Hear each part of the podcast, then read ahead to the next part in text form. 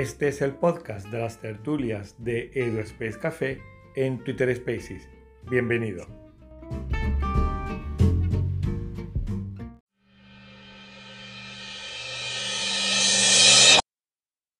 Hola, muy buenas tardes. No sé si hay por ahí ya gente. ¿Se me escucha, José María?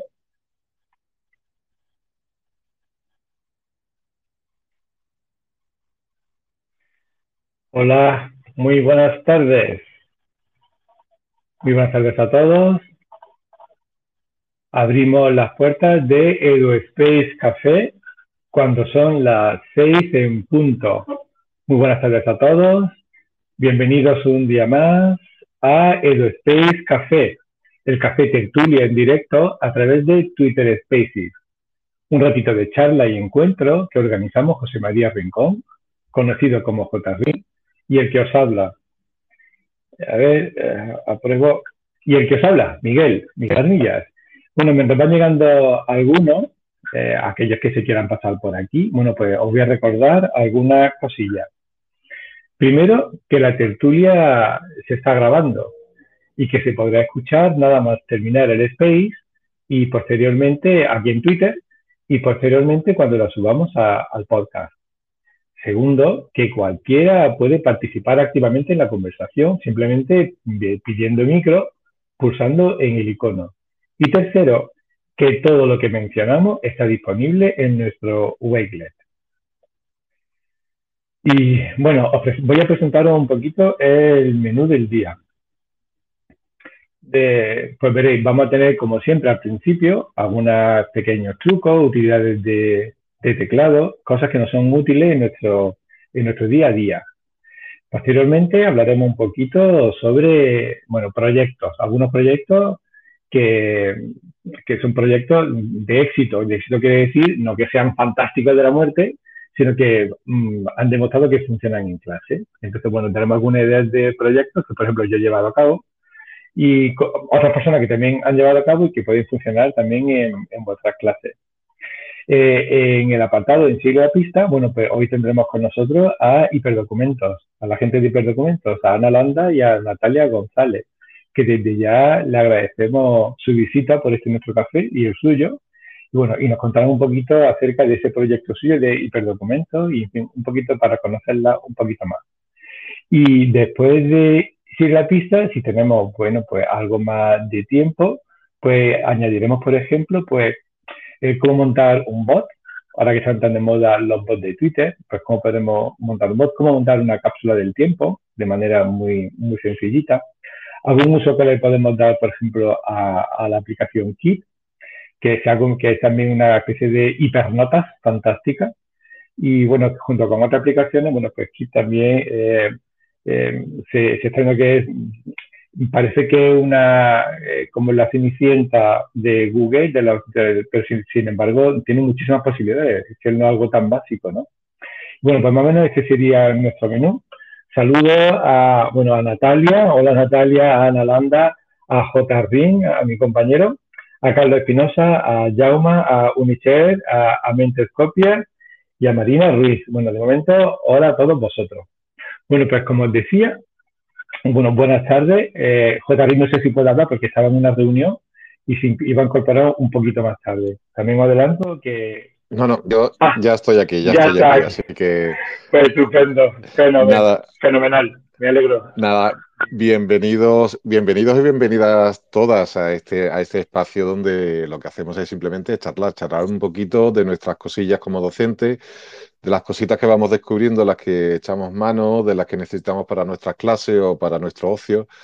Y nada, eh, fantástico que tengamos aquí como invitadas a, estas dos grandes, a Natalia y, a Ana, que están haciendo un trabajo impro con los hiperdocumentos. Pues ya es algo fantástico. Yo ya, ya nos contarán. Yo no quiero adelantar, adelantar mucho. Sí, yo estoy investigando, pero sí, mejor que nos cuente ella a que los contemos nosotros. Yo ya, de, momento ya, si me aprovecho de venir, ya tienen, mm, de momento ahí tengo ya la, su tarjeta preparada, por si se la ganan o no se la ganan.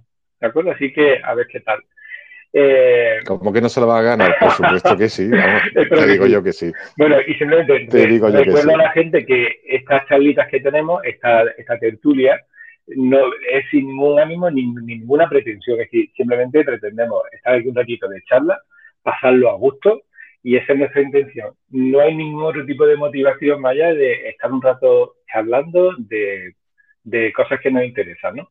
Entonces, bueno, ah, recordaros que absolutamente todo de lo que hablemos va a estar disponible desde ya en el Wecklet, ¿de acuerdo? Si vais al perfil de Despecas en Twitter Spaces, tenéis el enlace al Wecklet y cualquier cosa que mm, y vayamos comentando, perfiles, personas, cualquier cosa, va a estar ahí disponible, ¿de acuerdo?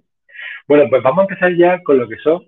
Bueno, os recuerdo que cualquiera que pueda hablar, por supuesto que pida micro, ¿eh? por favor. Eh, bien, pues vamos a empezar ya con aquellos atajos de teclado, truquillos que nos pueden hacer la vida más fácil. Por ejemplo, eh, la captura de pantalla en Windows. Es verdad que hay un botón, siempre lo tenemos ahí, que pone imprimir pantalla, captura de pantalla. Sin embargo, hay un juego de, teclas que, simple, que, no, que nos van a permitir mucho más allá. Simplemente pulsando el botón Windows más el botón mayúsculas más el botón S de screen, de pantalla en inglés, con esos tres botones me va a permitir que automáticamente yo pueda eh, capturar la pantalla como a mí me dé la gana. Me va a permitir hacer una selección con el ratón, una selección eh, redonda, una selección como yo quiera de toda la pantalla y que luego voy, voy a poder copiar, pegar donde quiera o guardarme para utilizar mucho más tarde. Repito. Pero, eso, pero eso es porque tú eres muy, pero eso es porque tú eres muy Windows, ¿eh? Pero hay otras cosas, hay otros mundos aparte de Windows, ¿eh? Tú sabes lo cómodo que es estar, por ejemplo, en el WhatsApp web, por ejemplo, ¿no? O en, en el chat o donde sea, en el correo. Es un momento que te copio la pantalla, viene aquí, papá, captura de pantalla, Windows, Windows, mayúsculas, S, y, y, lo, lo, haces la captura como, como tú quieres, de la selección que tú quieras, y lo pegas con el que está hablando. Es algo comodísimo. Pero es verdad que hay mucho más ¿eh? allá, de Windows. cuéntanos, a ver. te cuento, te cuento. No, tú sabes que yo soy un, entregado a, Linux. A Linux. Entonces, Linuxero. ¿Qué le vamos a hacer? ¿Qué le vamos a hacer? Pues, oye, quienes, quienes usamos Windows, eh, perdón, que quienes usamos Linux también tenemos ese tipo de atajo. Y es tan simple como pulsar la tecla Shift de mayúscula eh, la, y a la vez, pues, eh, seleccionar la tecla de impresión de pantalla que está normalmente al final de las F, de F10, 11, 12, pues a continuación suele estar esa tecla de impresión de pantalla. Y ya con eso ya estamos listos. A, mí me gustaría saber, que yo tengo una curiosidad, de entre la gente que hay aquí ahora mismo, que somos, no sé si somos unos 10 o por ahí, ¿cuánta gente utiliza Linux? Yo, yo, por ejemplo, te conozco a ti y a dos personas más. Es, por curiosidad, ¿eh? Eh tú conoces pues a mucha gente que Te voy a contestar. Dime, dime. Te voy a contestar. Eh, si, si eres profesor en Andalucía, y perteneces a la Junta de Andalucía, pues seguramente te tendrás que encontrar con mucha más asiduidad equipos con, ese sistema operativo. Ah, Así que no, está de más. Yo personalmente, aparte, aparte de, en el terreno profesional, eh, en casa, en el modo, eh, siempre uso, siempre uso Linux, de hace ya muchos años que me enfadé con Windows. Y ah. ya te decía que que no me has dejado terminar. Las teclas son Shift, más la impresión de pantalla. Y, y aparte de Windows y Linux, yo te voy a comentar, como siempre, los Chromebooks. ¿eh? Estupendo. Pues venga, a ver, ¿cómo serían Chromebooks? Pues algo similar. Se pulsa la tecla mayúscula, la tecla control y Chromebook tiene otra serie de teclas que son diferentes tanto a Linux como no es un teclado, digamos, estándar. Pues pulsando la, tecla mayúscula, control y una tecla que se llama mostrar ventanas, que es un cuadradito, y ya te sale la, posibilidad de capturar la pantalla. La pantalla, la ventana, lo que tú decidas. Muy fácil. entonces, vamos a hacer un pequeño resumen. Windows sería pulsando el botón Windows y a continuación mayúsculas y S. En Linux, si, recuerdo, si no recuerdo mal, has dicho que era pulsando la tecla mayúscula, y Shift y el botón imprimir pantalla.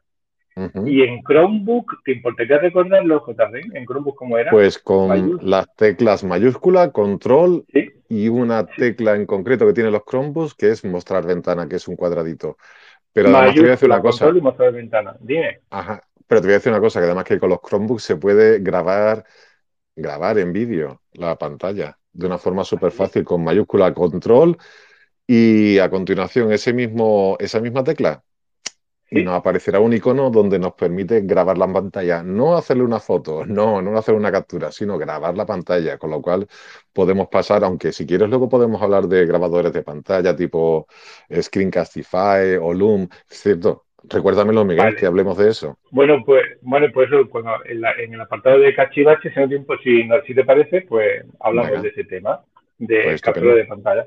Ah, no sabía yo que los Chromebooks podían grabar la pantalla así de fácil. Los no hay que ningún tipo de ningún tipo de extensión, ni programa, ni nada, por lo que veo. Genial. Que va, para nada, para nada. Yo te estoy diciendo, ¿eh? Chromebook se va a convertir, si no lo es ya, en una, eh, en una utilidad para el estudiante normal, ¿vale? Evidentemente, tiene sus limitaciones. No pretendamos que ahora un Chromebook sea, sea algo que para lo que no está diseñado. Está diseñado básicamente para tareas ofimáticas, eso sí, Ahí es la primera, la número uno. Sí, en mi, en mi, centro, desde luego, es verdad que todavía lo que es en el profesorado, eh, la mayoría tienen Windows, pero es verdad que cada vez es más, bueno, algunos también tienen Mac, y es verdad que poco a poco se van viendo Chromebook también. En los alumnos, por supuesto, sí que tenemos eso que comentabas tú, ¿no? Mm. Tenemos eh, Chromebook y también tenemos Linux, que son los que manda la Junta, ¿no? Vale. Mira, pues aparte de esto de captura de pantalla, también puede ser interesante, eh, por ejemplo, eh, mandar muchas veces nos mandan un vídeo y nos dice de YouTube, nos dice, oye, mira, eh, pero empieza de no sé qué cosa en el minuto 16, tú tienes que estar por ahí andurreando. ¿Tú sabes alguna manera de poder compartir un vídeo y que directamente en el enlace ya vaya y se inicie el vídeo exactamente donde yo quiera? E, esa pregunta es para nota, ¿eh? O sea, ¿tú qué quieres? ¿Enviar un vídeo, compartir un enlace de tal manera que comience en el momento en que tú quieras? En el minuto, por ejemplo, el minuto 7, 20 eh, segundos.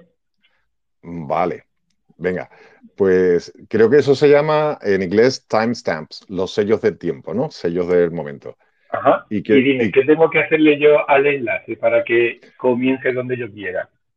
Pues mm, es algo, no es nada complicado, simplemente que tendremos que añadir al enlace que nos sale en el, a la hora de copiar el enlace del YouTube, lo que nos sale. Yo copio el enlace, sí. Ajá, y a continuación debes escribir lo siguiente: debes escribir una barra. Anoto, un, un, segundo, voy a coger boli y papel. Dime.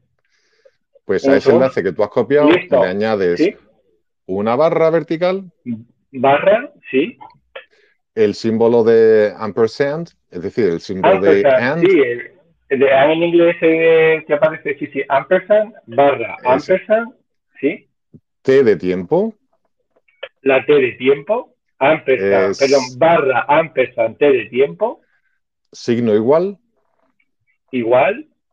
Luego ponemos el minuto en el que nosotros eh, queremos que, que empiece la, la reproducción que mi ejemplo era el minuto 7, se pondría Por barra ejemplo, letra T igual 7. Claro, sí, si es el minuto, si es el minuto 67, pues 67. ¿eh?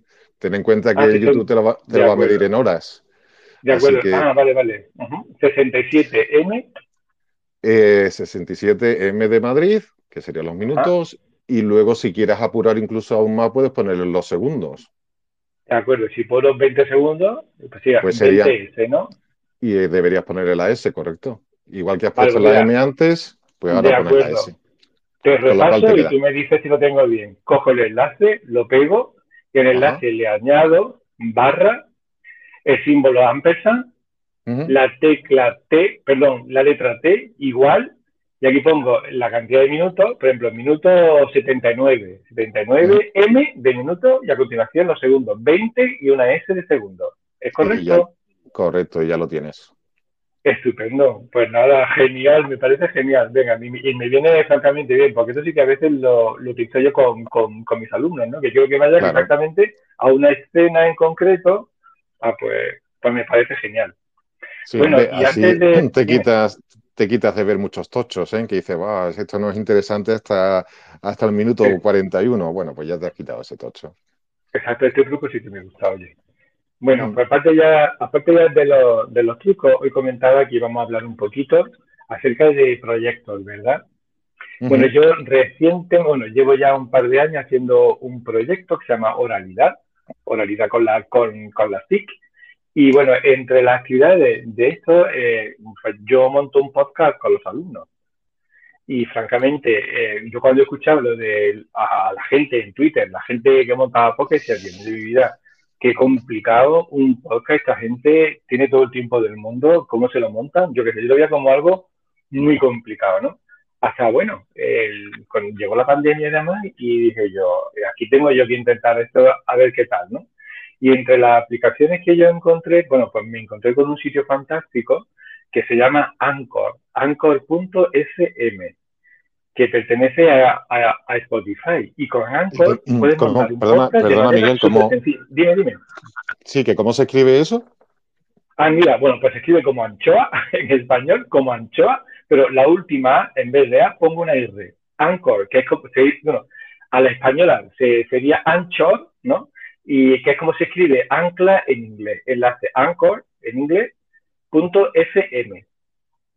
Y esta FM como la radio, ¿no? Sí.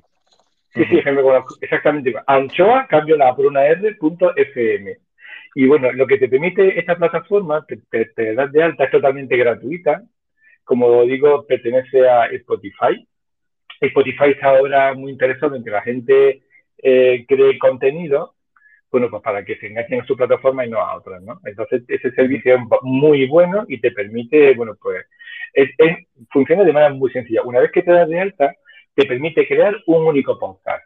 ¿De acuerdo? Tú no puedes montarlo, sino un único podcast. Con lo cual yo, con la cuenta escolar, creé un podcast para el colegio. Y, es muy sencillo. Aparte de tú elegir, como siempre, la, foto de perfil y, tantas cositas, un pequeño texto explicativo de, lo que va a ser podcast y demás.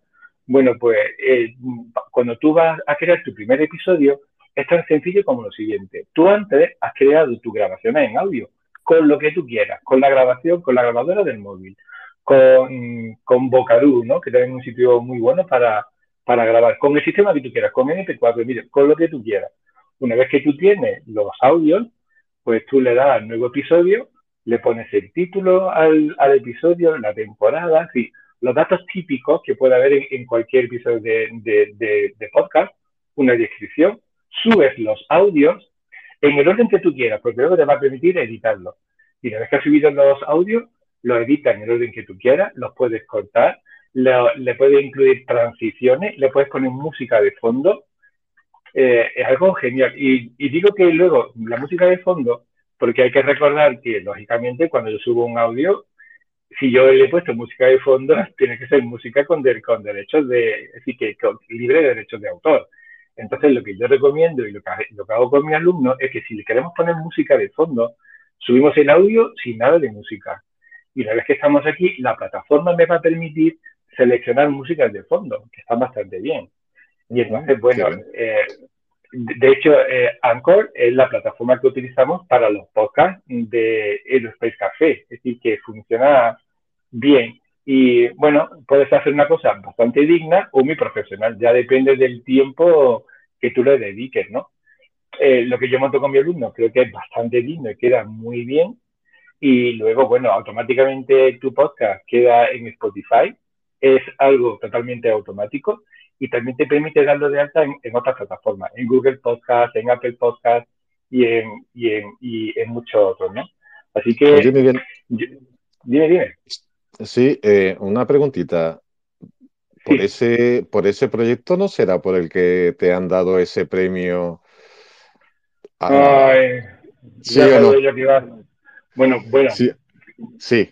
Sí, vale, es, verdad que, es, verdad que, me dieron un premio por el proyecto de oralidad con las TIC en el que se incluía esto de los podcasts, ¿no? Esto y otro, eh, sí, el proyecto de oralidad con las TIC, que es verdad que, es verdad que me han dado un premio, pero bueno, tampoco he tenido yo la suerte, porque la proyecto que se trataron era bastante buena. Pero sí, que había que decirlo, José María por... ¿El qué? Ah, que había que decirlo, vamos a ver. Yo no quiero que te diga, si te dan un premio, además un premio, oye, un premio a los docentes. En ese caso hay que reconocer que, está, que es un trabajo bien hecho, que es un trabajo colaborativo, que no es un trabajo que has presentado tú por ti, sino tú con tus alumnos. Y eso merece un reconocimiento no solamente para ti, sino para los alumnos que han trabajado contigo. Así que pues, yo creo que pues, sí, hay que decirlo. Muchas gracias. Venga, pues muchas gracias por, por, por, la mención. Bueno, pues yo desde aquí de verdad os animo a todo el mundo a que, a que investiguéis un poquito, vayáis a anchor.fm, mmm, hacerlo por vuestra cuenta. Yo el primer, el primer podcast que monté, lo monté yo por mi cuenta, haciendo entrevistas a mis compañeros durante la pandemia. Hacíamos pequeñas entrevistas porque no, porque no se conocían y entonces, bueno, pues por ahí mmm, compartimos el instituto con ellos, el centro, en la sala de profesores, pero muchas veces no tenemos ni idea de las cualidades que tienen y de otras habilidades, ¿no? Y bueno, con este podcast que yo lo monté, sobre todo para mis compañeros, así fue como yo aprendí a montar los, los podcasts con Anchor y ahí ya pegué el salto y lo hice con mi alumno porque vi la facilidad. Y este año, bueno, un episodio, puedo asegurar que una vez que tenemos las cosas claras de los audios, lo que es un, en un episodio en menos de 10 minutos ha montado. ¿eh? Yo, una vez que yo enseño a unos, alumnos, ellos van enseñando a los siguientes y en una clase podemos montar, yo qué sé, pues seis episodios se quedan montados y programados para su para, para, su publicación. ¿eh? O sea que yo desde aquí, en serio, que os animo a que a que investigue en Anchor, que tiene muchas posibilidades. De hecho, este año, aparte de segundo de bachillerato, que es con lo que lo hago, voy a empezar a hacerlo con primero de, con primero de la ESO en un taller que tenemos, que creo que puede quedar bastante chulo y eso lo van a pasar muy bien también. Pues a mí me parece interesantísimo. De hecho, que creo que te voy a pedir permiso para copiarte la idea. ¿eh? bueno, lo que queráis. Y si alguien quiere escuchar el podcast, mira, por ejemplo, ayer el episodio que hicieron Julia y Julia, dos Julias, era sobre la, la salud mental. Para quien quiera escucharlo, el podcast se llama la BTO de bachillerato, BTO el número 2 y luego voice, BTO to voice, está en inglés, ¿no? Bachillerato to voice. Por aquello de el bachillerato se hace voz, ¿no? Eh, dejaré también el enlace por si a alguien le interesa simplemente ver el, eh, bueno, el resultado, ¿no? Aunque no entendáis el inglés, pero sí podéis ver el resultado, ¿no? Eh, en la dirección. Poner la dirección del podcast es muy fácil, la dirección del podcast. Lo pondré por si alguien que tiene esa curiosidad de ese resultado como es, ¿no? Bueno, pues ya está bien de hablar del podcast. No sé si alguien tiene alguna curiosidad o alguna pregunta antes de que pase. Ya está bien hablar de mí. ¿Alguien tiene alguna preguntita sobre el podcast o alguna curiosidad o alguna duda que tenga? ¿No? Bueno, pues entonces eh, ya son las 8, perdón, las 8, las 6 y 20. Ya, va siendo hora de dar paso a nuestras super invitadas, ¿no? La gente de Hiperdocumentos. Eh, así que veo por aquí a Ana Landa y a Natalia. Y yo no sé, tú, J. Ring, que tú las conoces mejor que yo, creo, ¿no? Hombre, yo cómo voy a presentar a dos grandes.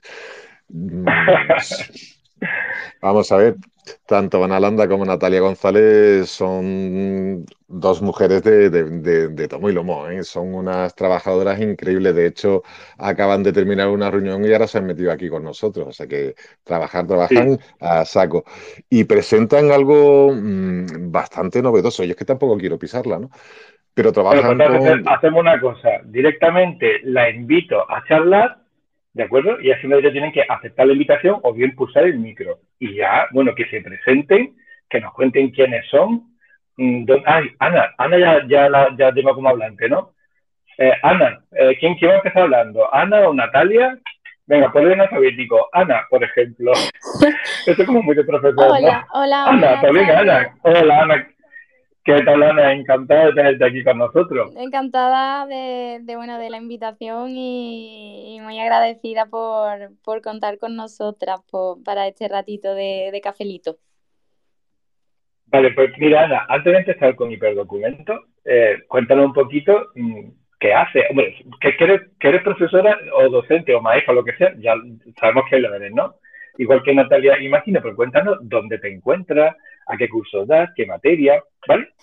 Bueno, pues yo soy de Sevilla, pero actualmente me encuentro trabajando en Huelva, en, el IES Fuente Piña, en un centro que tiene pues un poco de todo. Tiene eso, bachillerato, formación profesional, adultos, eh, FP a distancia, en fin.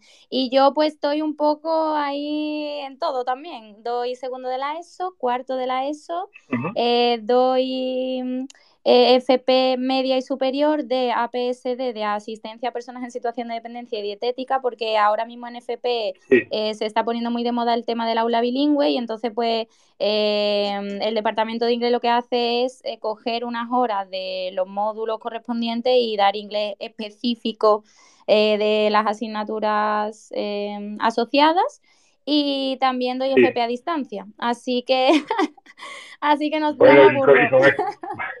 Ya, ya veo que no te aburre. Y además, tiene el, entre tú y Natalia tenéis también, os enrolláis con el tema de hiperdocumentos. Sí, sí, el año pasado Natalia me lió, Natalia me lió y aquí estamos. Bueno, pues a ver qué nos cuenta Natalia. Natalia, venga, coge el micro y cuéntanos de ti. De Ana ya sabemos que es una, viajera que se encuentra ahora en, en Huelva y súper liada con un montón de cosas. A ver, cuéntanos de ti. Hola, buenas tardes, ¿qué tal? Buenas tardes. buenas tardes. Repito, el agradecimiento de, Ana, es un placer estar aquí. Nada, nada, gracias a vosotros. Nada, gracias a vosotros por pasaros por aquí. A ver, cuéntanos, Natalia. A ver, ¿qué os cuento yo? Bueno, pues yo también soy docente, ¿no? Para variar. Eh, soy docente de Geografía e Historia. Mm, y, bueno, pues estoy en Sevilla Capital, en el IES Chávez Novales, y llevo allí ya, pues me parece que este es mi noveno, o no sé si mi décimo curso, ya perdí un poco la cuenta. Eh, y nada, bueno, pues también doy clase en, bilingüismo, llevo ya bastantes años dando clase en el bilingüismo, pero en mi caso eh, muchísimo menos movimiento de niveles. Ahora mismo estoy en cuarto de la ESO, eh, así que que nada, me encargo también de la formación en mi centro, porque la verdad es que me gusta mucho el tema de la formación del profesorado y la evaluación, la calidad, o sea, que es algo de lo que me encargo y de lo que verdaderamente también disfruto. Y nada, poco más que contaros. Y lié a Ana el año pasado con esto de los hiperdocumentos, ¿no? Soy la alianta. Eso. Eso, pues bien, pues ya que, ya que eres la alianta, cuéntanos cómo te surge la idea y, y, y para qué exactamente sí, porque yo, no, yo todavía no sé lo que son los hiperdocumentos. ¿Eso qué son? ¿Una especie de supermercado o qué? ¿Que tú vas escogiendo lo que quieres o qué? ¿Qué os cuento primero? ¿Cómo surgió la idea o qué son los hiperdocumentos? ¿Qué preferís? Eh, ambas cosas. Lo queremos todo. Pues los hiperdocumentos son eh, secuencias didácticas eh, interactivas. Eh, que pueden ser un poco casi lo que cada uno quiera, pero bueno, con, cierto, con cierta estructura, pero bueno, no dejan de ser una secuencia didáctica que casi podría ser hasta la secuencia de un pequeño proyecto en el que vamos pasando por diferentes fases de aprendizaje. Lo interesante que tiene es que, digamos, lo tenemos todo muy recogidito en algo muy fácil y muy asequible, que es un documento de Google o una presentación de Google a la que vamos añadiendo enlaces a diferentes actividades que van a estar diseñadas pues, con un orden concreto, con una secuencia que nos va llevando a través pues, eso, de diferentes fases del proceso de enseñanza-aprendizaje. Más o menos eso, ¿no, Ana?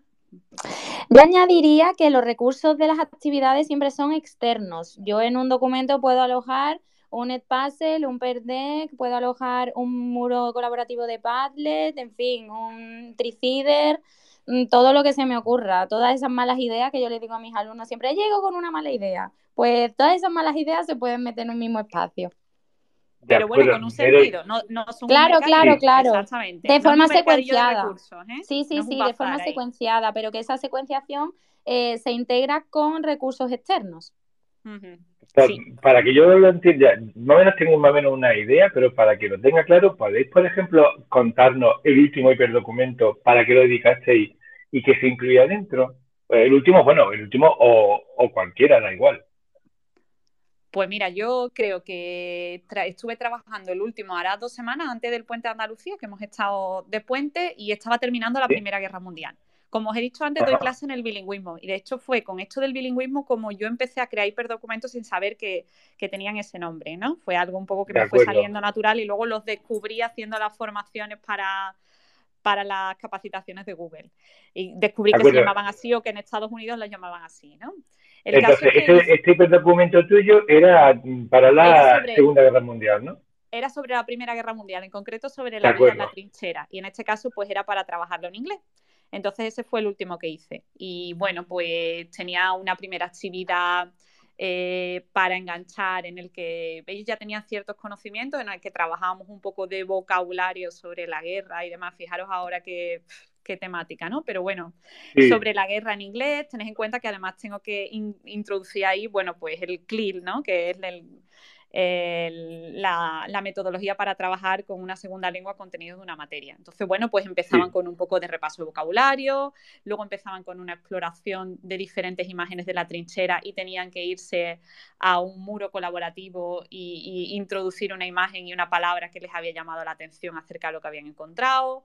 Luego íbamos a recursos de diferente tipo, pues teníamos un vídeo y teníamos una infografía y luego tenían como un organizador gráfico que tenían que rellenar eh, con algunas preguntas acerca del vídeo y la infografía. Y luego tenían que escribir una carta como si fueran los soldados en la trinchera, escribían muchísima correspondencia a la familia, porque pasaban muchas horas que no hacían mucho, entonces pues se tenían que meter la piel de un soldado en la trinchera y escribirle una carta a su familia en Inglaterra y luego al final pues compartían las cartas y un poco, bueno, pues llegábamos a algunas conclusiones eh, entre todos. Ese era o sea, que, o sea que para nada, que para nada los alumnos tienen un papel pasivo dentro de los hiperdocumentos, sino todo lo contrario, ¿verdad? Claro, la idea, la idea es, eso, es que sean interactivos, no, no, no son una colección de recursos para estudiar o para hacer actividades, sino son una colección de recursos que te van llevando a un proceso pues, de, de, aprendizaje activo y fundamental la creación. La creación es fundamental, o sea, que haya creación. Y si hay creación colaborativa, muchísimo mejor, que es lo que nosotros siempre proponemos. Y Natalia, eh, este hiperdocumento, ¿habría gente que pueda llamarlo unidad didáctica? Sí, claro, claro. Puede ser una unidad didáctica. En mi caso era, una, era para trabajar un, aspecto concreto de una unidad didáctica, pero puede ser para una, una, unidad didáctica, puede ser para un proyecto completo de un trimestre. No sé, que, te cuente Ana también alguno que ella haya hecho que tenga un carácter diferente. Quizá. Venga, Ana. Ella al ser de lengua tiene siempre un enfoque diferente al ser de lenguas. Yo soy también, yo soy también de idiomas, así que yo lo utilizo, yo utilizo sobre todo el hiperdocumento para para los proyectos, para proyectos trimestrales. Yo eh, trimestralmente hago un proyecto en inglés y eh, bueno, uno de los que mejor me ha salido y que, y que repito este año, que lo puse en práctica el año pasado, fue uno de stop motion. Stop motion es esas secuenciaciones en imágenes que una vez que se juntan todas en un mismo vídeo, parecen como que las imágenes se van moviendo. ¿No? Eh, con, eso Hacen las, con eso hacen las películas de, Pixar, por ejemplo, ¿no? que hacen fotogramas de diferentes secuenciaciones de muñecos, pues para que la gente, por si no conoce un poco. Entonces, eh, yo empecé con un vídeo, con un vídeo básico de YouTube, un poco para introducir en la parte de engancha, en la que yo le enseñaba al alumnado cómo se hacía una, película de Pixar. Una, la película de, de Missing Link, la del monito este, que salió el año pasado, pues se ve se ve en un vídeo muy cortito de cinco minutos cómo, todo el equipo monta el muñeco físicamente y le hace eh, fotografías al muñeco y lo va cambiando, pero todo manualmente y le van cambiando la posición al muñeco. Entonces, como que los enganchas un poco porque los acercas a lo que a ellos les interesa porque son películas que ellos ven. Esto era un proyecto de segundo de la ESO. Y, y bueno, estaban todos ahí un poco viendo que cómo se hacía ¿no? el, trasfondo de, cómo se hace una película. Después empezamos a ver la estructura de la bibliografía, eh, de la biografía, perdón, y yo aquí em, trabajé con Live Worksheets. Eh, son unas fichas interactivas que podría haberla montado en un Google Documento, pero decidí eh, utilizar este recurso y entonces en Live Worksheets vimos la estructura de la biografía, porque el stop motion era sobre un músico. Yo enseñé la parte del cine, pero ellos tenían que extrapolarlo a la parte eh, del contexto musical. ¿no? Entonces, este proyecto se trabajó de forma interdisciplinar con la profesora de música que se encargó de asignar un músico eh, o música a cada uno de los estudiantes y la profesora de educación plástica y visual que fue la que hizo eh, la parte de storyboards y la parte de, de, reproducción, la parte de grabación y elaboración de los dibujos. Y conmigo lo que hicieron es trabajar la biografía de ese músico en concreto en inglés y entonces trabajamos writing y la parte de speaking porque luego le tenían que meter un audio a esa a esa biografía en stop motion eh, que, bueno, que, trabajaron en las diferentes asignaturas, ¿no? Entonces, eh, se trabajó también a través de vídeos em, los tiempos verbales, que en este caso estamos trabajando el pasado simple, eh, la parte de explora, de explora un poco para, visualizar eh, la estructura y los elementos que conforman una biografía. Luego en la parte de explica se facilitó al alumnado algunas eh, actividades para para poder poner en práctica un poco las secuenciaciones en pasado, no, no hiladas, sino en oraciones simples y compuestas, pero fuera de un contexto mm, un poco mayor que lo que era una biografía para que luego ellos pudieran ir enlazando y, crear un, texto un poco mayor, ¿no? Después la parte de aplica, ah. pues se les facilitó una plantilla de Google Slides de presentaciones en la que ellos tenían que hacer un profile, un perfil eh, visual de, del, músico. Entonces, antes de escribir una bibliografía, ellos hicieron como un perfil, en lugar de una red social, pues ellos hicieron un perfil en una diapositiva eh, con eh, información básica, clave, que yo les pedía para que luego ellos desarrollaran la biografía, para que no se dejaran ningún aspecto importante fuera, ¿no? Después, bueno, eso lo grabaron, lo, ejemplificaron, lo, lo, perdón, lo pusieron Em, lo manifestaron visualmente con la profesora de plástica, hicieron los dibujos eh, con, manualmente, lo recortaron todo, grabaron toda la secuenciación en la parte de producción audiovisual de la profesora, que ya digo que trabajó ella el storyboard en inglés también. Eh, luego se compartió en un muro colaborativo en Padlet, se evaluó con una rúbrica, se evaluó eh, yo evalué una parte del proyecto, la profesora de música otro y la profesora de plástica otro, todas las tres coordinadas para ver qué aspectos del trabajo se, evaluaba en cada una de las asignaturas para que todo el compendio del trabajo estuviera estuviera eh, cubierto la evaluación y luego se le facilitó pues algo de extensión por si alguno quería cotillar un poquito más sobre la elaboración de las películas y tal. Dios mío, Ana, qué trabajazo. Bueno, qué trabajazo. Y digo yo que hago el proyecto. ¿Vosotros sí que hacéis? Los resultados de los vídeos de stop motion están, subidos y están compartidos en la web de Hiperdocumentos, porque yo compartí tanto, tanto la plantilla como los resultados, porque yo los vídeos los subí, me dieron permiso y los tengo en el portafolio de trabajo, así que todo el mundo puede entrar a cotillear cómo quedaron. Una pregunta. cómo se llama? No, espérate, espérate, yo quiero saber cómo se llega hasta ahí, hasta dónde, cuál es eh, la, página, Ana. Eh, pues no sé si en mi perfil de Twitter o en el hiperdocumento, si no lo vuelvo a compartir ahora, eh, un enlace al a mi portafolio de, proyectos de innovación. Eh, si queréis lo comparto ahora mismo para que, para que tengáis acceso directo. Y podéis ver todos los vídeos, que hubo gente que se lo corrió muchísimo, ¿eh? Y algunas pronunciaciones en segundo de la ESO que te quedas de espalda. Vale, Ana y, Natalia, todos vuestros, todos los documentos están todos lo, o sea, ¿lo compartís todo en la web de hiperdocumentos? Claro, esa es la clave y esa es la idea de la web de hiperdocumentos, que, que como eh, esto es tan fácil de compartir, tan fácil de, de, luego reutilizar y demás, pues esa fue la idea de crear la web de hiperdocumentos y porque, bueno, existía una, una web eh, que, hace esto en Estados Unidos y, fue cuando yo me planteé, ostras, ¿y, por qué no creamos algo así? Un espacio, lo creamos y, que si la gente va compartiendo, pues nosotros simplemente lo que hacemos es gestionar el espacio. Los nuestros, por supuesto, los compartimos siempre. Por aquí hay algunos compañeros que están escuchando que también ellos eh, nos comparten sus hiperdocumentos y básicamente ese es nuestro proyecto. Eh, pues crear un espacio eh, y crear un lugar desde donde dar difusión a esta, a esta forma de trabajar, que es tan sencilla, que es tan simple, que es tan asequible, y además generar un espacio y una comunidad que comparte en torno a los hiperdocumentos. O sea, la, idea de, la web de hiperdocumentos es sobre todo difundir los hiperdocumentos y compartir los hiperdocumentos que nosotros creamos y animar a otros compañeros a hacerlo. O sea que esa es, la, esa es la clave. Pues sí, yo ya, lo, yo ya lo he encontrado, ¿eh? No solamente está en vuestros perfiles, sino también podéis entrar directamente desde hiperdocumentos.com y ahí lo encontráis. De acuerdo. Una otra preguntilla. Eh, ¿Hay alguna plantilla que la gente pueda utilizar para crear los hiperdocumentos? Sí, la plantilla está facilitada eh, en la web. Eh, está, hay un espacio, hay diferentes espacios, uno de introducción a los hiperdocumentos, otro espacio eh, de formación en el que se pueden ver pues algunos vídeos un poco más extensos sobre cómo elaborar un hiperdocumento y se facilita en ese espacio una plantilla para que cada uno libremente pueda hacer una copia y tunear la plantilla a su gusto sobre, sobre la temática que, más le, le apetezca. De acuerdo, muy bien. Bueno, pues ya será cuestión de entrar, echar un vistazo y bueno, y participar también con algo que queremos los demás, ¿no? Esa es la idea, ¿no?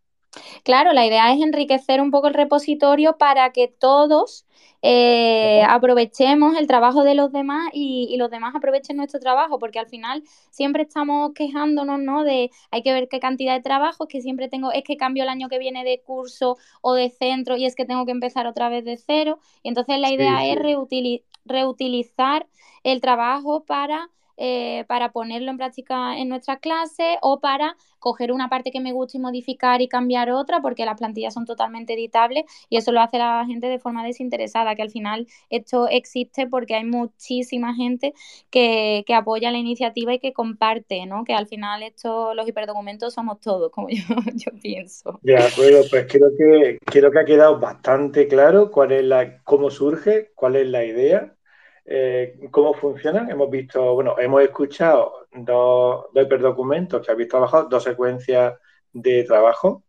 Bueno, pues yo lo veo como algo genial. La idea yo la veo genial, así que desde aquí mi, mi aplauso desde ya.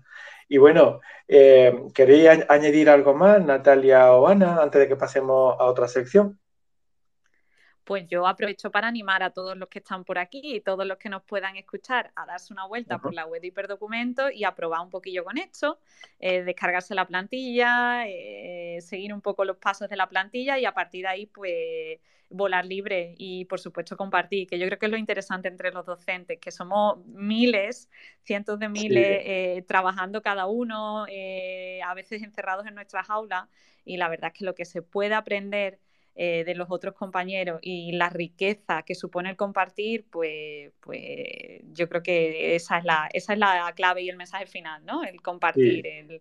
estáis invitados a pasar por nuestra web, si os sirve nuestra plantilla genial, eh, tunearla y modificarla y jugar con ella y, si hacéis algo, oye, pues compartirlo con los compañeros, que segurísimo, seguro, seguro, seguro que todos podemos aprender de ello. Venga, para, muchísimas gracias por venir, ¿eh? Gracias, a vosotros. Buenas tardes. Venga, pues nada, hasta ahora. Gracias, Ana. Gracias, Natalia. Bueno, pues saludamos por aquí a la gente que se ha ido eh, llegando. Bueno, José Ángel, Cecilia, Marina, Ingrid, Ángel, eh, Granos de Arena, eh, Lorena y también a, los que se han ido. Bueno, pues vamos a pasar ya a la... vamos a seguir hablando si antes, antes de que hablara Ana y Natalia de hiperdocumento, os contaba eh, cómo montar o cómo utilicé yo un podcast para un proyecto de lo fácil que es montar un podcast con Anchor, pues hablar y hablar un poquito ahora de otro proyecto que llevé a cabo y que sigo llevando a cabo con mi alumno, que es el proyecto personal.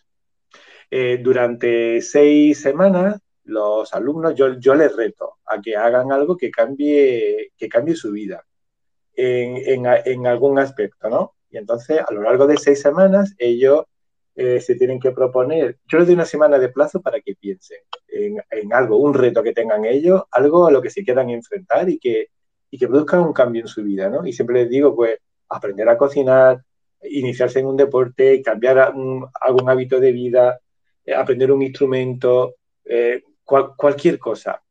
Bueno, y que en esa primera diapositiva porque tienen que, durante seis semanas, como digo, ellos tienen que irme hablando de todo el desarrollo de ese proyecto personal en el que se van a, en que se van a enfrentar y semana a semana, a través de una presentación de Google, pues cada semana tienen que añadir una diapositiva nueva en la que aparecerá algunas imágenes, alguna fotografía, eh, para ilustrar un pequeño breve, un, perdón, un pequeño texto resumen de cómo ha ido esa primera semana y un vídeo en el que ellos explican eh, cómo le ha ido esa primera semana. Yo soy profesor de inglés, entonces, bueno, pues es importante que los alumnos se expresen y, esa es la razón fundamental, ¿no? Bueno, pues como decía, cada semana eh, ellos van viendo ese, ese reto, como esa progresión, las dificultades que tienen, cómo solventan los problemas, cómo le ayudan, cómo la familia, y hasta la séptima, hasta la sexta semana. Y ya en la sexta semana es cuando termina y entonces también hablan una opinión que tienen sobre este proyecto. Y bueno, la verdad es que es una cosa muy interesante, muy fácil de hacer a través de, como digo, de presentaciones de Google o de cualquier otra plataforma para crear presentaciones con, con diapositivas. Y yo de verdad que os animo mucho a que lo hagan porque es muy gratificante para ellos. Todas las evaluaciones de los alumnos son muy positivas se van poniendo en clase y ellos van también a través de, van evaluando con diferentes, bueno, pues con, con, con rubrics o de cualquier otra forma, van dando su, su feedback a, a, los compañeros. Ellos mismos se autoevalúan y al final, pues está el que ha aprendido a montar en bicicleta con la ayuda de un abuelo, el que aprende a cocinar porque se vaya a estudiar fuera al año siguiente o porque quiere colaborar en casa, el que ha aprendido a llevar un, un huerto y poco a, y, y cómo llevan esa ensalada al almuerzo, o aquellos que se sentían muy tímidos y entonces estaban bajo de autoestima y están haciendo cosas para mejorarla, aquellos que se han iniciado en un, instrumento, por ejemplo, aquellos que eh, quieren mejorar su vida más saludable y han empezado a comer fruta, o aquellos otros que, por ejemplo, quieren vivir sin plástico y cómo han modificado los hábitos de toda la familia eh, para vivir una vida sin plásticos, ¿no? Y entonces eh, te das cuenta cómo un simple proyecto, un simple reto personal, eh, a ellos les cambia la vida y les hace ver que, que si la, la, constancia, el tesón, pues pueden conseguir cosas, ¿no? Poquitas cosas. Y la verdad es que todos los, absolutamente todos, se, se sintieron mmm, muy contentos de haber conseguido ese logro y muy satisfechos con ellos mismos, ¿no? Y la idea surge a, a, raíz de los proyectos 20 Times, aquella idea, eh, ¿cuentas tú algo? De, ¿Tú sabes algo de los proyectos 20 Times de eh, JRIN? Pues bueno, como su nombre propio nombre indica, son proyectos a los que se dedica 20 minutos diarios o con, cierta, exacto, con ciertas ideas. Exacto. Yo, sí, o 20 minutos diarios en mi caso, o el 20%. Uh -huh. Sí, o el 20% de, del tiempo de, de, docencia. Yo en mi caso también tengo algo similar con, con, mis cuartos de la ESO. Yo tengo un grupo de dos grupos de cuartos de la ESO y no lo he hecho para todos, sino lo he propuesto para aquellos alumnos que se sintieran con la suficiente ganas y motivación para hacerlo. Era un trabajo extra y sigue siendo un trabajo extra, ¿no? Y como tú dices muy bien, es decir, no se trata de nada académico, quizás es todo lo contrario, son co aquellas cosas que realmente le llama la atención ese tipo de, de, retos que le supone, por ejemplo, en mi caso, y te cuento algunos ejemplos, pues eh, alguien, un chico que quiere eh, aprender a coser, pero a coser eh, vestidos de fantasía, otro alumno que quiere aprender chino, una chica que quiere aprender a hacer malabarismo con un balón, etcétera, sí, sí. etcétera, ¿no? Y no, yo, a diferencia de ti, lo que uso no, es, no son las presentaciones de Google, sino Book Creator. Eso sí, me, sí le permite ah. a los chavales de, de una forma súper fácil incluir vídeos y testimonios de cualquier tipo, de tal manera que yo voy viendo cuál es su evolución y cómo van adquiriendo esas habilidades, ¿sabes? Ah, pues muy bien. Yo lo hago con, es verdad, con presentaciones de Google, tú lo haces con Book Creator y no sé si entre la gente que nos está escuchando hay alguien que quiere comentar o que también tiene alguna experiencia similar con proyectos personales o algo parecido y que quiera compartirlo con, con los demás. No sé si hay por ahí alguien. ¿No? Bueno, pues lo dejamos aquí. Eh, yo os invito a que de alguna manera lo incluyáis, que se puede incluir o bien como proyecto de clase o como lo hace JRIN con algunos alumnos que, bueno, pues por ejemplo, con esos alumnos que tenemos que atender de que son alumnos de altas capacidades y que a veces en clase hay que darle un poquito más, ¿no? Pues dejarle ese tiempo, ese, e, e, ese margen de libertad para que ellos puedan eh, por ahí desarrollar y como idea yo la veo fantástica. Yo luego yo lo voy a seguir, vamos, yo lo voy a seguir utilizando y haciendo porque creo que eh, tiene muchas posibilidades, como dice Ingrid, y es muy, muy positivo. Oye, y, una cosa, Miguel. ¿Sí? Una cosa, eh, al principio de, de nuestra charla eh, comentaste algo de los bots. Yo tengo que reconocer Ajá. que yo no sé nada de eso, absolutamente oh, mira, nada. Sí. Pues te cuento, hace en, en, en, un anterior eh, café tertulia que tuvimos, yo comentaba, yo no sé si lo comenté aquí o, o, lo comenté hablando con, no sé si fue con Ingrid o con alguien, que yo hace tiempo que utilizo bots. Los bots son pequeños asistentes eh, eh, virtuales o electrónicos, como le queramos llamar, que te facilitan algunas tareas. Entonces yo, por ejemplo, comenté que yo utilizo el bot de Google Drive de tal manera que mm, en vez de tener que andar mirando cuando alguien comparte algo contigo, eh, irte a la carpeta de Google Drive compartido, que eso es un cajón desastre porque es horrible, yo utilizo el, bot de Google Drive, de tal manera que cuando alguien comparte conmigo, él inicia conmigo una conversación eh, a través de Google Chat y en esa conversación que él mantiene conmigo, eh, es como si chateara conmigo. Cada vez que alguien comparte algo conmigo, me, me hace una nueva una nueva aviso a través de ese chat. Oye, Miguel, que no sé quién compartido contigo. Entonces tengo todo el hilo de la conversación y cuando quiero encontrar algo que han compartido conmigo, simplemente me voy a mi conversación con, el bot de Google Drive Chat y ahí tengo toda la conversación, todo aquello que han compartido conmigo, con lo cual, francamente, muy útil. Y luego también hace tiempo que vengo utilizando los bots de, Twitter. Los conocí, los, cuando digo bots de Twitter, no, no, perdón, bots que, yo utilizo para Twitter, pero veréis cómo lo utilizaba. Eh, hay una plataforma que se llama Botice, con Z, Botice, bot, como botáis, ¿no? Como eh, convertirlo en bot. Bot viene de la palabra robot, que es como automatizar. ¿Qué me permite este bot? Bueno, pues esta plataforma te permite crear bot para muchas cosas. Una de ellas, por ejemplo, es el bot que creé hace muy poco, que se llama Edu Recetas. Eh, con esta plataforma creé un bot y este bot hace lo siguiente. Por ejemplo, me permitía que yo cuando publico algo en Instagram y le pongo cierta etiqueta, yo no tengo que ir luego a Twitter y publicarlo en Twitter, sino que automáticamente este bot se daba cuenta que yo había publicado algo en Instagram y automáticamente él me lo publicaba en Twitter, con lo cual ya me ahorraba ese tiempo de publicación. O, por ejemplo, el bot de Edu Receta, que cada vez que alguien eh, en un tweet eh, incluye el hashtag eh, ideas para clase, que es una, etiqueta que se inventó Ingrid, o, por ejemplo, incluye en un mismo tweet el hashtag edurecetas y incluido también el hashtag clase virtual, automáticamente lo retuitea. Y entonces en EduRecetas simplemente lo que se hace es que este, este bot, pues mm, te publica, es decir, hace esas gestiones que tú quieres que haga por ti. Entonces, hay muchas, incluso que si quieres que en cuanto alguien te, te sigue, pues automáticamente le manda un mensaje privado dándole las gracias. Y bot hay muchos, ¿no? Y yo os invito a que investiguéis un poquito en la plataforma botice.com, botáis en inglés, botice.com, investigué un poquito, porque de verdad que tiene muchas posibilidades. Yo lo uso hace mucho tiempo porque me ahorra, me, ahorra tiempo, ¿no? Y se pueden llevar a pues, cabo. Pues ya tengo, ya tengo tarea, ya tengo tarea que hacer, Miguel. Mira, como si no tuviera poca. Mira, una cosa para que la utilicé a nivel académico fue lo siguiente. Con los alumnos que queríamos generar una campaña de concienciación de hábitos saludables.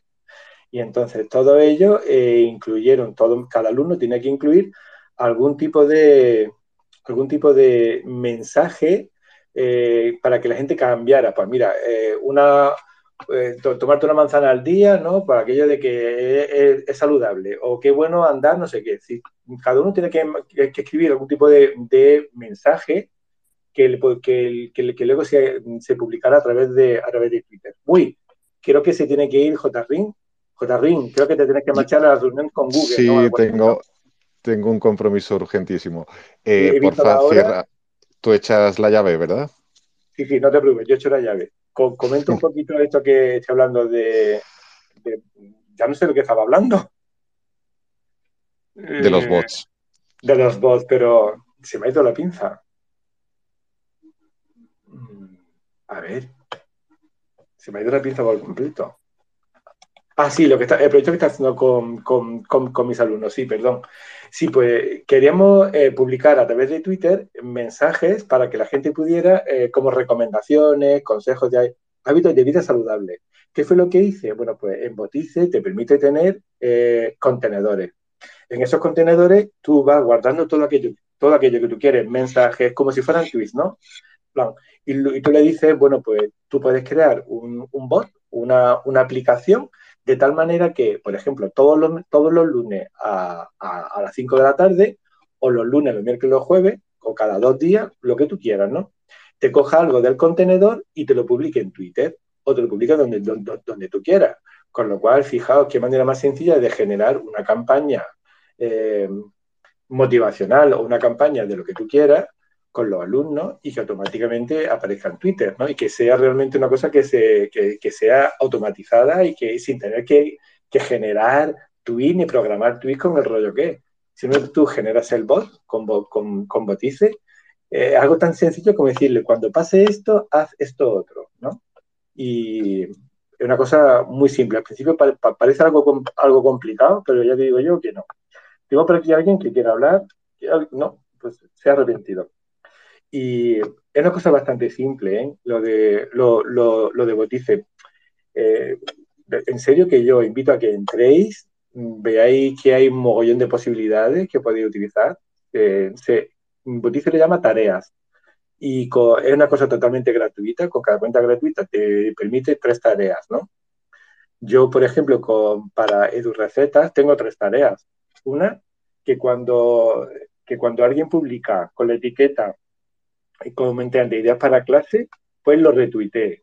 Que cuando alguien publique algo que tenga la etiqueta EduReceta más eh, clase virtual, lo retuiteé. O que cuando alguien publica algo con EduReceta en singular más eh, clase virtual, lo retuiteé. Pues así tengo, por ejemplo, es el, bot de eh. Pero como digo, con, mi cuenta personal, pues tengo otros para, para Twitter, ¿no? Y con la cuenta escolar, pues como digo, hace un año generamos aquella, aquella campaña para hábitos saludables. Y como está ahí, tú lo puedes utilizar cuando, cuando tú quieras. Así que creo que es una buena, una buena manera de mm, tener algo que te facilite y que te ahorre tiempo. Entonces, yo los bots, como que los, yo invitaría a que investigarais un poquito el tema del eh, el tema de los bots. Eh, ¿Alguien tiene algo que comentar con, o ha utilizado Botais o alguna otra plataforma para generar bots por aquí? Mm, no. Bueno, yo os animo porque es una cosa, ¿verdad? Francamente simple y yo lo veo muy útil. Por ejemplo, eh, tengo aquí una solicitud para hablar. Eh, sí, Unicher. Bueno, Unicher, creo que ya tienes el micro abierto para ti.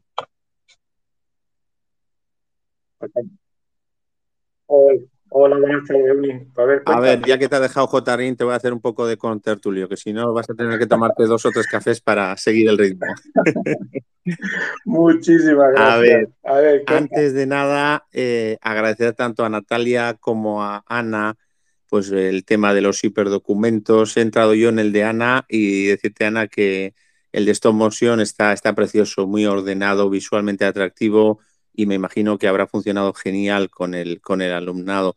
Me parece una iniciativa, pues eso, muy interesante, es una forma de ordenar las cosas, de tenerlas bien recogidas y de motivar al alumnado. Y me, y me parece que una de las claves era que estuviera, que estuviera todo de un vistazo, ¿no? Es decir, en una única página, pues me, parece una forma, porque si no nos alargamos en documentos y me parecía muy interesante.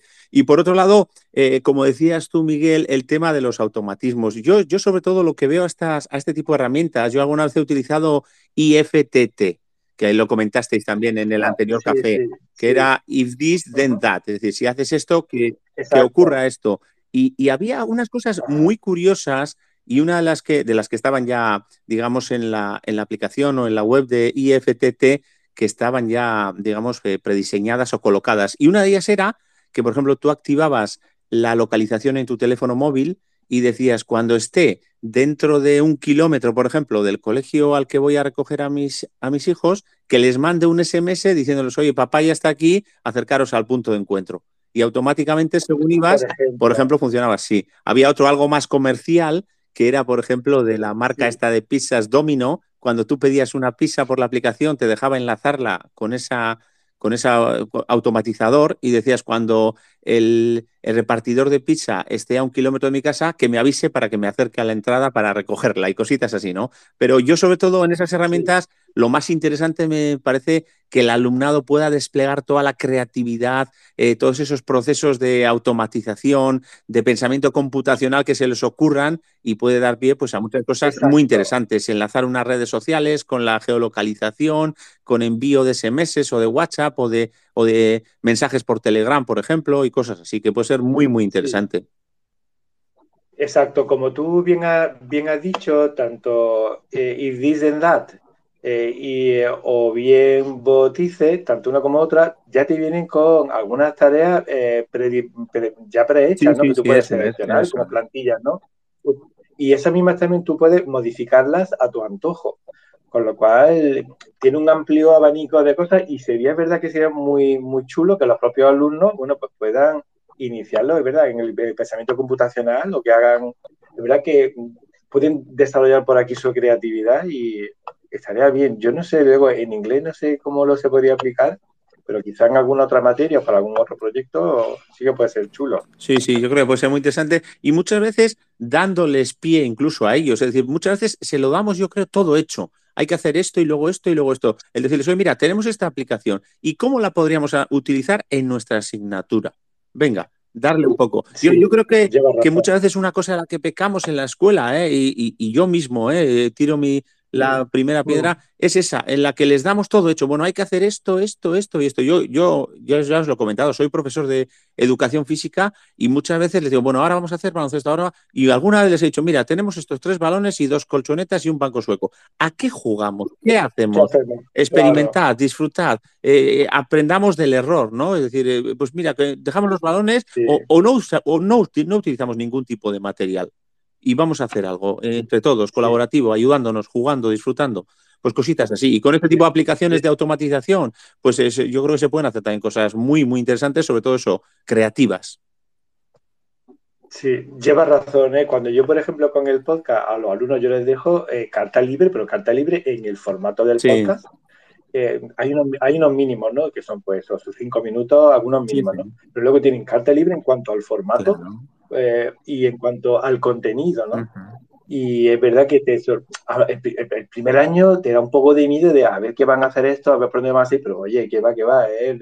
Ellos saben perfectamente dónde se encuentran y lo que tienen que hacer y el resultado siempre es muy gratificante. Y es verdad que, como tú dices, dejarles carta libre y que tengan la creatividad, creo que es muy importante. Sí, sí, y sobre todo, sobre todo que se equivoquen, que se equivoquen en un entorno seguro, que, hagan, por ejemplo, yo muchas veces cuando les digo, les dejo jugar a lo que quieran, les digo, a ver, siempre evitando el riesgo propio y el ajeno, pero les digo, bueno, vamos a hacer un juego, ahí va, pues hay un montón de, eliminadas y eliminados. ¿Qué pasa este juego? Habrá que modificarlo. Mm. O, es muy aburrido. ¿Qué hacemos para que sea más divertido? Pues, pues igual, es decir, que se equivoquen en ese entorno seguro que, que, que es la escuela y que, y que mejoren entre todas y todos. Sí, sí.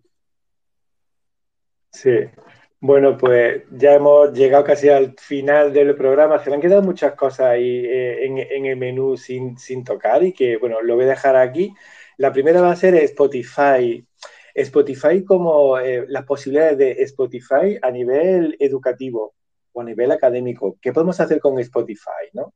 Bueno, pues, bueno, hoy ya no da tiempo, pero en el próximo encuentro, el mes que viene, pues sí que hablaremos de posibilidades de Spotify. Así que si alguien le, que esté por aquí oyente le interesa o lo utiliza Spotify eh, en sus clases para algo, que nos cuente.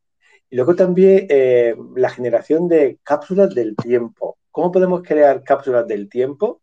¿Cómo podemos escribir a nuestro, eh, a nuestro, a nuestro yo del futuro utilizando Google Keep o cualquier otro tipo de herramienta que encontremos? Así que para el próximo encuentro eh, las posibilidades de Spotify, las cápsulas del tiempo o, las cartas a nuestro futuro.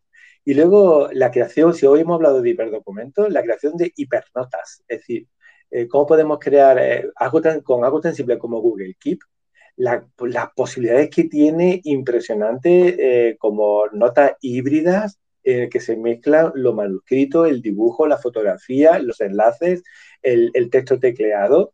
Y bueno, también es verdad que hay otra, eh, otra herramientas como Evernote, OneNote, pero en fin, esas tres cosas son fundamentalmente lo que centraremos el episodio siguiente, ya que hoy no ha dado tiempo.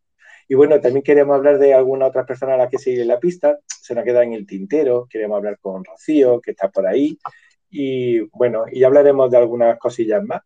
Pero en fin, ya se nos ha quedado aquí porque tampoco también quería hablar de las pantallas táctiles porque es verdad que cada vez utilizamos más pantallas para escribir, pero sabíamos que las pantallas y el lápiz tienen que ser compatibles. Bueno, hablaremos de la compatibilidad, cómo, cómo elegir un, lápiz para nuestro dispositivo y de, o sea, de lápices digitales. Eso ya hablaremos en el próximo encuentro del mes que viene, del grado de iluminación o de cualquier otra cosa útil que, que son ahora. Y en fin, eso será, pero ya para el próximo programa, porque hoy ya se le ha quedado esto muy cortico de tiempo y bueno, más de una hora tampoco quedamos porque la gente tiene sus cosas que hacer, yo también, mis obligaciones como familia y demás.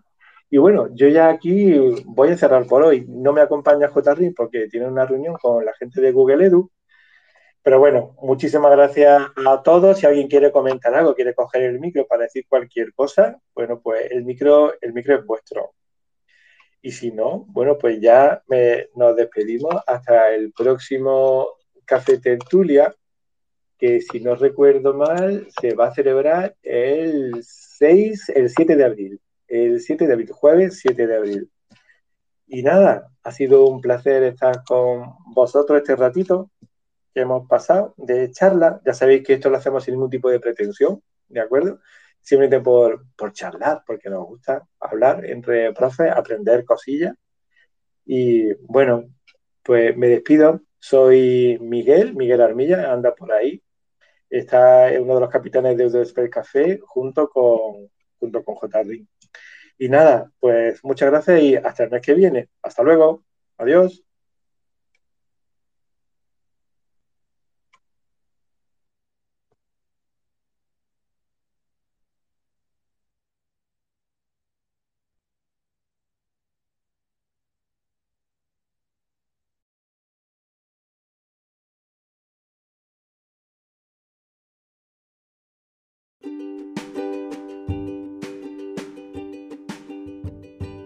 Y esto fue todo en la tertulia de hoy de EduSpace Café en Twitter Spaces.